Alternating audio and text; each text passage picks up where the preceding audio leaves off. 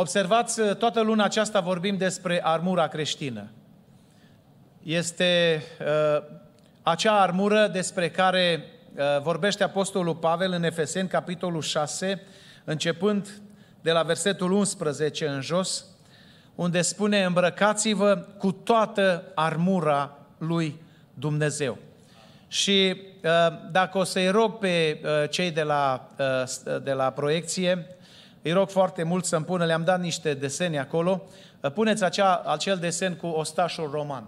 Uitați-vă, Apostolul Pavel a luat un ostaș roman de pe vremea, când, de pe vremea sa și prezentând întreaga armura ostașului roman, o compară cu Scriptura, unde spune așa, armura lui Dumnezeu, care ce înseamnă? Mijlocul încins cu adevărul, da? Îmbrăcați cu platoșa neprihănirii. Vedeți culoarea aia gri. Având picioarele încălțate cu râvna Evangheliei păcii. Pe deasupra tuturor acestora luați și scutul credinței. Despre acest scut am vrea să vorbim al credinței. Sigur că uh, în imagine este un scut pe care îl purtau ostașii romani, care este aproape de dimensiunea omului, aproape. Omul se poate ascunde în spatele acestui scut. O să vorbim pe parcurs despre aceste lucruri, dar e vorba de credință, nu este vorba de armura asta romană, ci în sens Uh, metaforic, Apostolul Pavel uh, compară această armură a ostașului roman cu armura credinciosului. Mulțumesc! Uh, aș vrea să vă întreb dacă fiecare dintre noi ne-am luat scutul credinței, pentru că îmbrăcămintea, armura trebuie să o îmbrăcăm, dar scutul trebuie luat. Știți unde se vorbește pentru prima dată de scut în Biblie? Cine știe? Uitați-vă ce spune în Genesa, capitolul 15, versetul 1. Pentru prima dată în Biblie, Dumnezeu îi spune lui Avram în felul următor. Avrame, nu te teme, eu sunt scutul tău și răsplata ta cea foarte mare. Ca și creștini, suntem într-o luptă continuă, frați și surori. Noi suntem într-o luptă spirituală. Într-o luptă nu unii împotriva altora, nu a cărnii și a sângelui, spune Apostolul Pavel în Efeseni, ci noi avem o luptă spirituală. Chiar și acum, în adunare, suntem într-o luptă spirituală. Dușmani invizibili, dușmani nevăzuți, fie din interior, firea pământească și poftele, fie din exterior, Satan, care afectează gândurile noastre, ne dau atacuri în, în continuu. Uitați-vă în Efeseni 6 cu 12 care sunt dușmanii noștri. Spune căpeteniile, căpeteniile, stăpânitorii întunericului, duhurile răutății, care lucrează în locurile cerești. Vă amintiți în cartea Daniel, la capitolul 10, omul lui Dumnezeu Daniel se roagă înaintea lui Dumnezeu și cere, fiind în Babilon, o revelație din partea Domnului, cere izbăvire. La un moment dat, el are o vedenie și vede un om, un sol al lui Dumnezeu care îi transmite următorul mesaj. Puneți capitolul 10 de la 19 la 21. Daniel, capitolul 10 de la 19 la 21. Să vedeți, uitați ce vede omul Daniel. Apoi mi-a zis, în vedenia pe care o are el, nu te teme de nimic, om prea iubit. Pace ție, fi tare și cu inimă. Și pe când îmi vorbea el, am prins iar puteri și am zis, vorbește Domnul meu, căci m-ai întărit. El mi-a zis, știi pentru ce am venit la tine? Acum mă întorc să mă lupt împotriva căpeteniei Persiei. Și când voi pleca, iată că va veni căpetenia Greciei. Dar vreau să-ți fac cunoscut că ce este scris în cartea adevărului, nimeni nu mă ajută împotriva acestora, afară de voivodul vostru Mihail. Se pare că pentru fiecare națiune, cel rău are o căpetenie. O căpetenie care o ține în stăpânire acea națiune. Nu știu care este căpetenia Americii, căpetenia Europei și apoi a Europei împărțite pe țări. Dar sunt căpetenii străine care țin țări, continente, vor să le ține sub puterile întunericului. Aici omul lui Dumnezeu, Daniel, se roagă înaintea lui Dumnezeu și în Evrei 10 cu 13 spune așa, încă de când ai început tu să te rogi, am ascultat rugăciunea ta, am vrut să vin, dar am fost împiedecat pentru că niște căpetenii au stat împotrivă. Au trebuit să mă lupt cu aceste căpetenii care erau împotrivă ca să-ți aduc mesajul. Și Mihail a venit și mi-a dat ajutorul. În momentul acesta, și nu numai acum, ci în permanență suntem într-o luptă continuă. De aceea, pe lângă armura aceea pe care noi o avem, despre care spune Pavel, avem nevoie de scutul credinței. Ce făcea acest scut al credinței? Vom vedea în minutele următoare. Cine este cel care aruncă săgeți? Săgeți arzătoare. Ați fost vreodată lovit de o săgeată arzătoare a celui rău? Am fost de multe ori. Poate că mulți dintre noi încă mai purtăm cicatricele în suflet ale săgeților arzătoare pe care cel rău le-a aruncat în sufletele noastre. N-am știut să luăm scutul credinței. Și fără scutul credinței am fost o pradă ușoară. Apostolul Pavel vorbind despre trei arme pe care creștinul trebuie să le folosească împotriva forței întunericului. 1 Corinteni 13 cu 13 spune așa, Acum rămân acestea trei, credința, nădejdea și dragostea, dintre care cea mai mare este dragostea, deși credința este menționată prima. Dar cea mai mare dintre ele este dragostea. Și în această zi aș vrea să vorbim puțin despre credință. Scutul credinței. De ce este așa de important scutul credinței? De fapt, este diferență între credință și religie. Foarte mulți oameni în lumea noastră sunt religioși, însă foarte puțini sunt credincioși. De multe ori, religia a persecutat credința. Credința niciodată n-a persecutat religia. Cine l-a dat pe Domnul Isus Hristos la moarte, dacă nu sistemul religios? Luca 24 cu 20.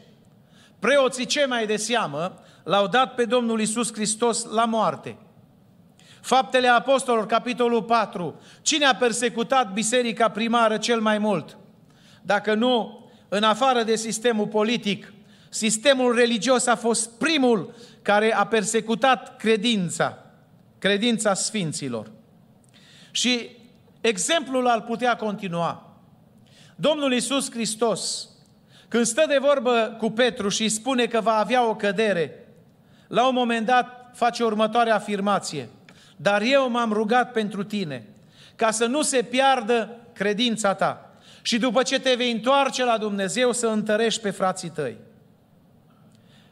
Iar în Luca 18 cu 8, Iisus spune o întrebare retorică. Dar când va veni Fiul omului, va mai găsi El credință pe pământ? În această zi vreau să vorbim despre scutul, vreau să vorbesc despre scutul credinței. De ce e important să luăm scutul credinței? Poate nu l-am luat niciodată. Poate l-am luat vreodată și l-am pus jos. Întrebarea mea este dacă noi mai avem credință. Religie este foarte multă. Trăim într-o lume religioasă. Începând din India, continuăm până în Africa, Europa, America, peste tot, oamenii sunt foarte religioși. Nu numai în teism, în deism, nu numai în, uh, știu eu, în tot felul de credințe, uh, în anumiți zei și Dumnezei și așa mai departe. Nu numai în credința sau religia monoteistă, credința într-un singur Dumnezeu, dar peste tot oamenii într-un fel sau altul, sunt religioși. Aș vrea să vedem ce este credința. De ce este nevoie de scutul credinței? În primul rând, scutul credinței trebuie să-l avem pentru a ne apăra de săgețile arzătoare, de loviturile sau pericolele care vin din afară. Dragii mei, spune Apostolul Ioan, nu iubiți lumea, nici lucrurile din lume. Căci oricine iubește lumea, vorbește despre lucrurile de afară, dragostea lui Dumnezeu nu e în el. Și lumea și poftele ei trec, dar cine face voia lui Dumnezeu rămâne în viac. Există lucruri care vin din afară să ne lovească în interior. Și pentru ca să fim protejați de aceste lovituri, Dumnezeu n-a trimis un înger, Dumnezeu n-a trimis eu știu, o, o grupă de îngeri în jurul nostru ca să ne păzească, ci Dumnezeu ne pune la îndemână un scut care se numește scutul credinței. Acest scut are rol de a ne apăra de săgețile care vin din afară, de lucrurile care vin din afară. De atâtea ori creștinii, neavând acest scut, sunt loviți de lucruri de afară și apoi sunt transformați ca și cei de afară în a se comporta. Otrăviți fiind, răniți fiind, loviți fiind de aceste săgeți pe care le trimite cel rău.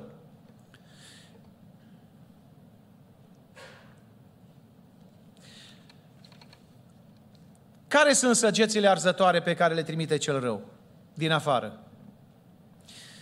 Am numerotat aici câteva din săgețile celui rău. Una din săgețile celui rău este îndoiala. De multe ori suntem loviți cu îndoială dacă nu avem scutul credinței. Prima săgeată pe care a folosit-o cel rău la primul cuplu creat de Dumnezeu a fost îndoiala. Satan întruchipat în șarpe, s-a apropiat de femeia creată din coasta omului de Dumnezeu și a pus următoarea întrebare, Genesa 3 cu 1. Vă rog să o puneți, Genesa 3 cu 1. Auziți cum cel rău pune la îndoială cuvântul lui Dumnezeu. Șarpele era mai șire decât toate fiarele câmpului pe care le făcuse Domnul Dumnezeu. El a zis femeii, și ascultați, aici e îndoiala. Oare It's a question mark. Oare a zis Dumnezeu cu adevărat să nu mâncați din pomii din grădină? Deci asta e îndoiala. Iar următorul verset ce spune? Femeia a răspuns, putem să mâncăm din rodul tuturor pomilor din grădină. Dar, următorul verset, despre rodul pomului din mijlocul grădinii, Dumnezeu a zis să nu mâncați din el și nici să nu vă atingeți de el ca să nu muriți. Și acum uitați ce urmează după îndoială. Șarpele a zis femei, hotărât că nu veți muri. Pe ce bază? Iar următorul verset, ascultați, ca să, ca să prezinte pe Dumnezeu cât mai rău în mintea și în ochii omului. Dar Dumnezeu știe că în ziua când veți mânca din el, vi se vor deschide ochii și veți fi ca Dumnezeu cunoscând binele și răul. Care e concluzia? Deci Dumnezeu nu vrea să fiți ca El. Dumnezeu vă ține undeva izolați, vă ține undeva în, în știu, în mediocritate, în prostie. Dumnezeu nu vrea să fiți înțelepți. Nu mai bine ar fi să nu ascultați de El? Și îndoiala a biruit. Dragii mei, când această săgeată lovește un creștin, starea acelui creștin devine gravă, pentru că el se îndoiește de ce spun Scripturile. Se îndoiește de ce vorbește Dumnezeu. Pentru el nu mai devine absolut nimic credibil din tot ce spune Dumnezeu. La fel câți nu sunt loviți în lumea aceasta. Și poate să spună, citind Biblia, nu e adevărată. Iar voi, păstorii, nu vreți decât să prostiți oameni cu cuvintele astea ale Scripturii, care nu sunt adevărate. Atât de loviți, de orbiți, de legați sunt de Satan, încât nu mai cred absolut nimic. Pentru că această săgeată i-a lovit. Trecând prin încercările vieții, putem să fim doborâți de această îndoială. Vă amintiți în Matei 14, 22 la 36. Domnul Iisus, la un moment dat, calcă pe ape prin furtună.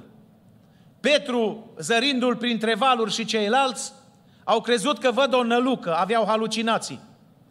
Dar Petru, care are acel temperament coleric și curajul să sară primul și cu vorba, dacă tu ești Isus, cel care îl vedem printre valuri, poruncește să vin la tine pe apă. Și Domnul le-a zis, vino. Și primul lucru care trebuie să-l faci ca să umbli pe apă este să cobori din barcă. A coborât Petru și a început să calce pe ape. Numai că s-a uitat la vânt și la valuri care erau împotrivă și nu-i venea să creadă că el învinge forța gravitațională și calcă pe ape. Că poate să nu se afunde. Dar la un moment dat se îndoiește. Și îndoiala devine vizibilă. Pentru că începe să se adâncească, să se ducă spre fund, spre fundul apei. Strigând disperat, până nu-i ajunge apa la gură. Doamne, scapă-mă că pierd! Domnul a întins mâna, l-a ridicat și în versetul 31 îi spune următorul lucru. Puțin, credinciosule, pentru ce te-ai îndoit? Îndoiala, îndoiala face ravagii.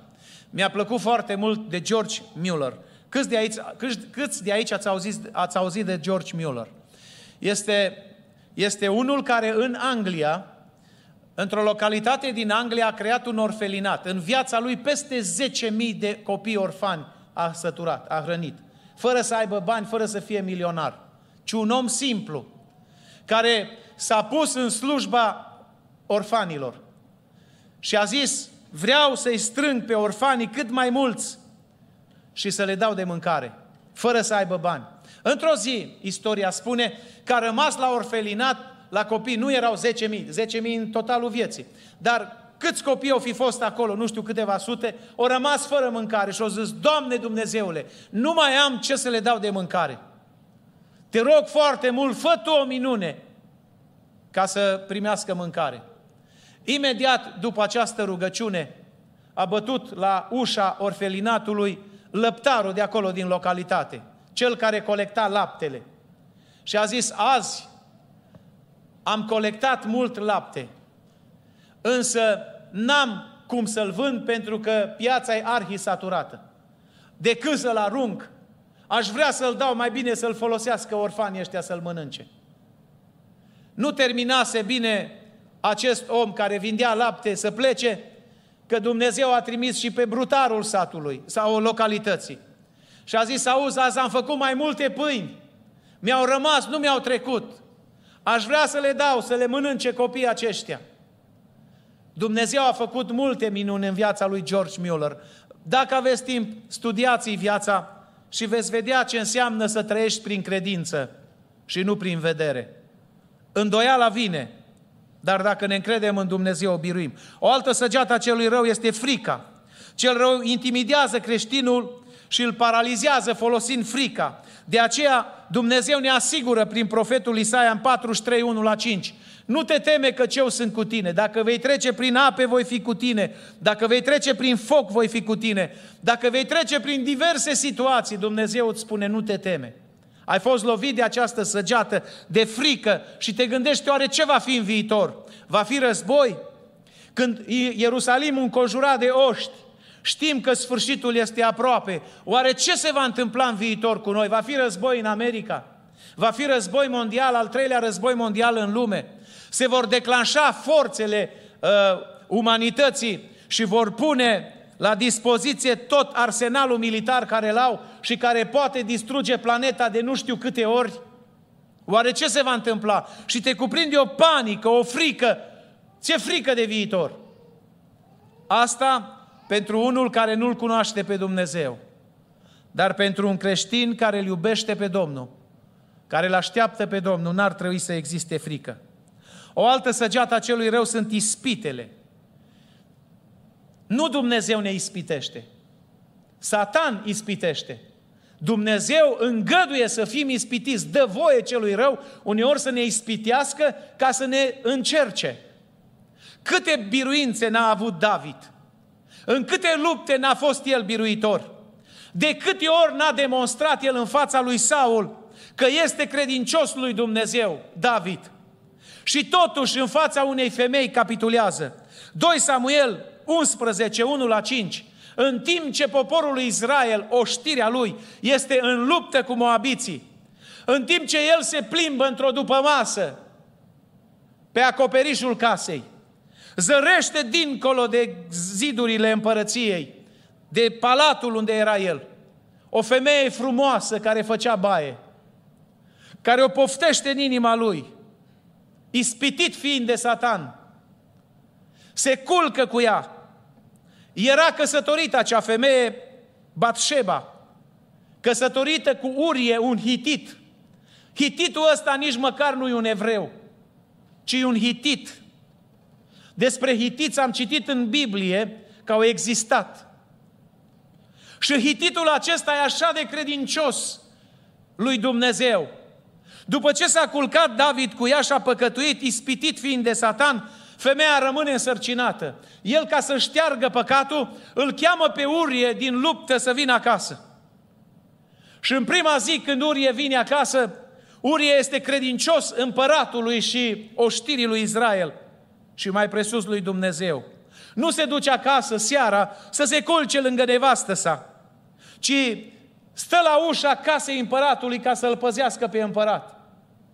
David a auzit lucrul acesta și următoarea zi îl cheamă pe Urie și îi spune, cum de nu te-ai dus acasă la soția ta?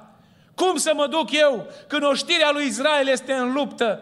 Când poporul lui Dumnezeu este atacat, eu să mă duc și să mă distrez cu soția mea, să am plăceri, nu voi face lucrul acesta. Și David este mai speriat, cum să-și acopere el, David, păcatul. Îl îmbată pe Urie, îi dă o masă bună, și crede că acum, beat fiind Urie, se va duce acasă, dar nici măcar a doua zi nu se duce acasă. Apoi scrie o scrisoare și o dă lui Urie să-i o ducă căpeteniei care conducea oștirea lui Israel, lui Ioab. Știți ce scria în scrisoare? O să discutăm mai mult despre asta la următorul punct. Credincios este Urie, că nu citește scrisoarea.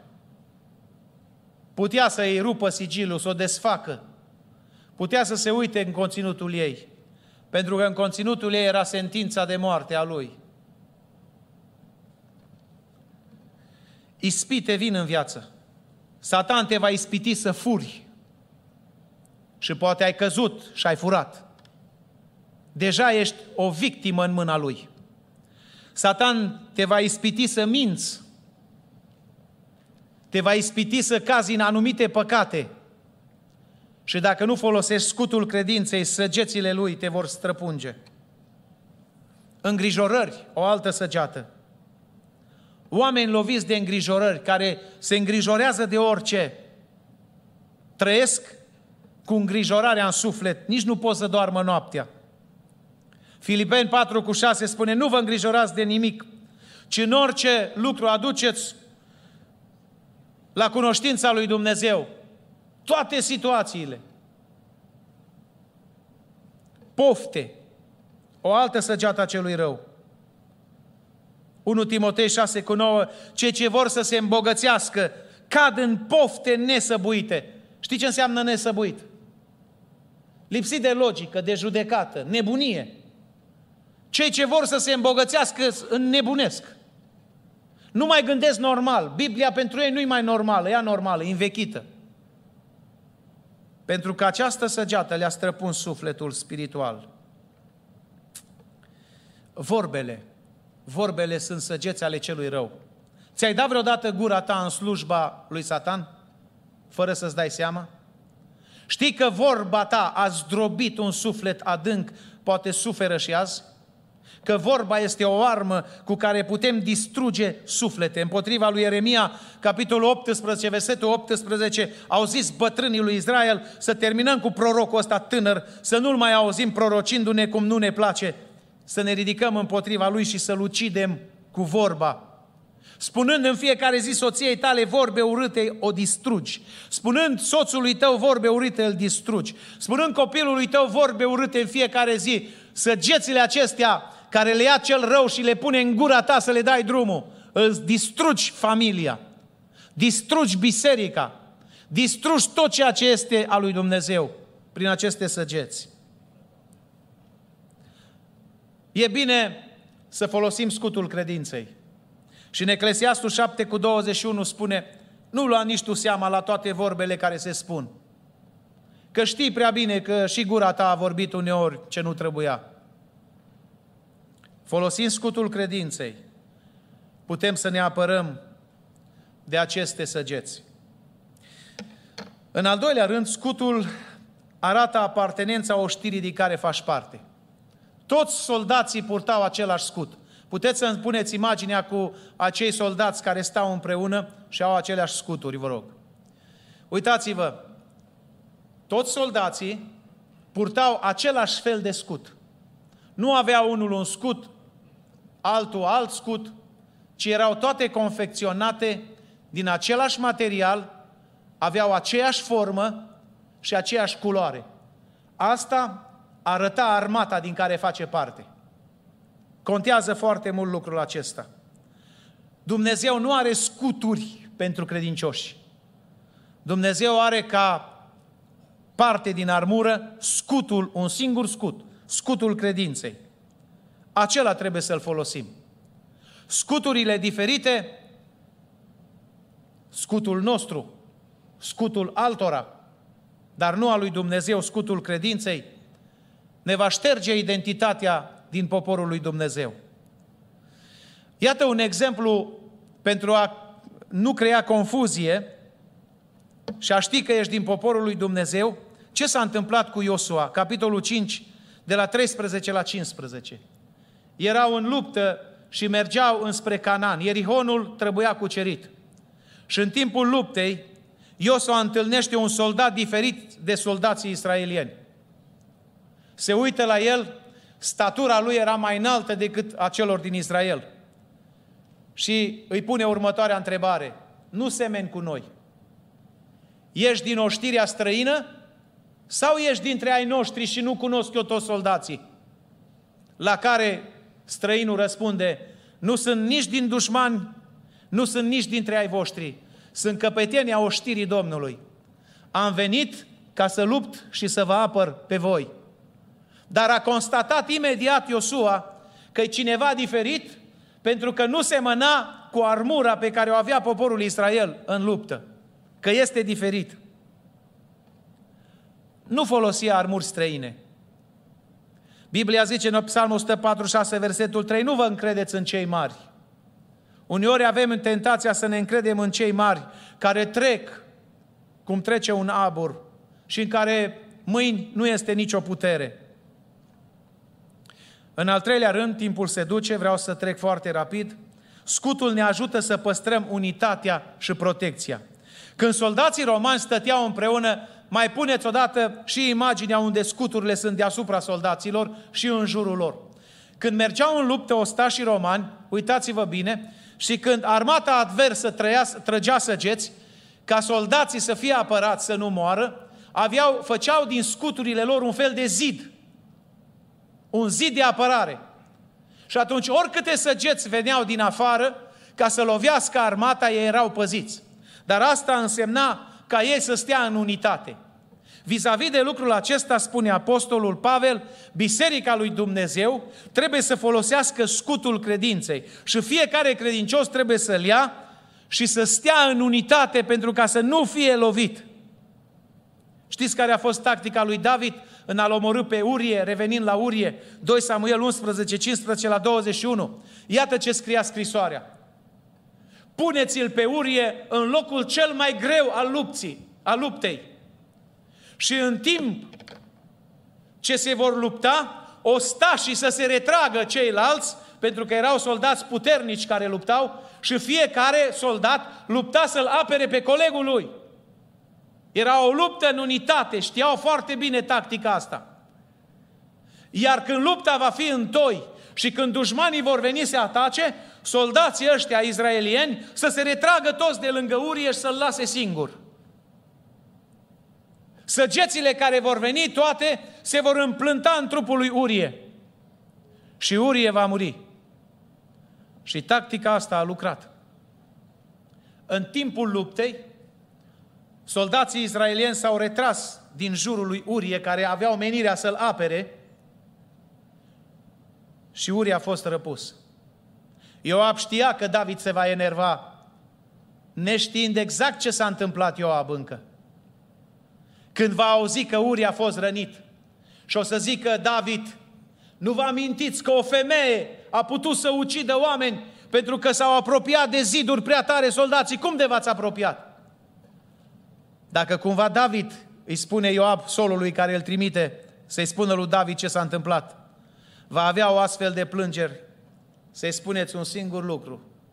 Și Iurie a murit.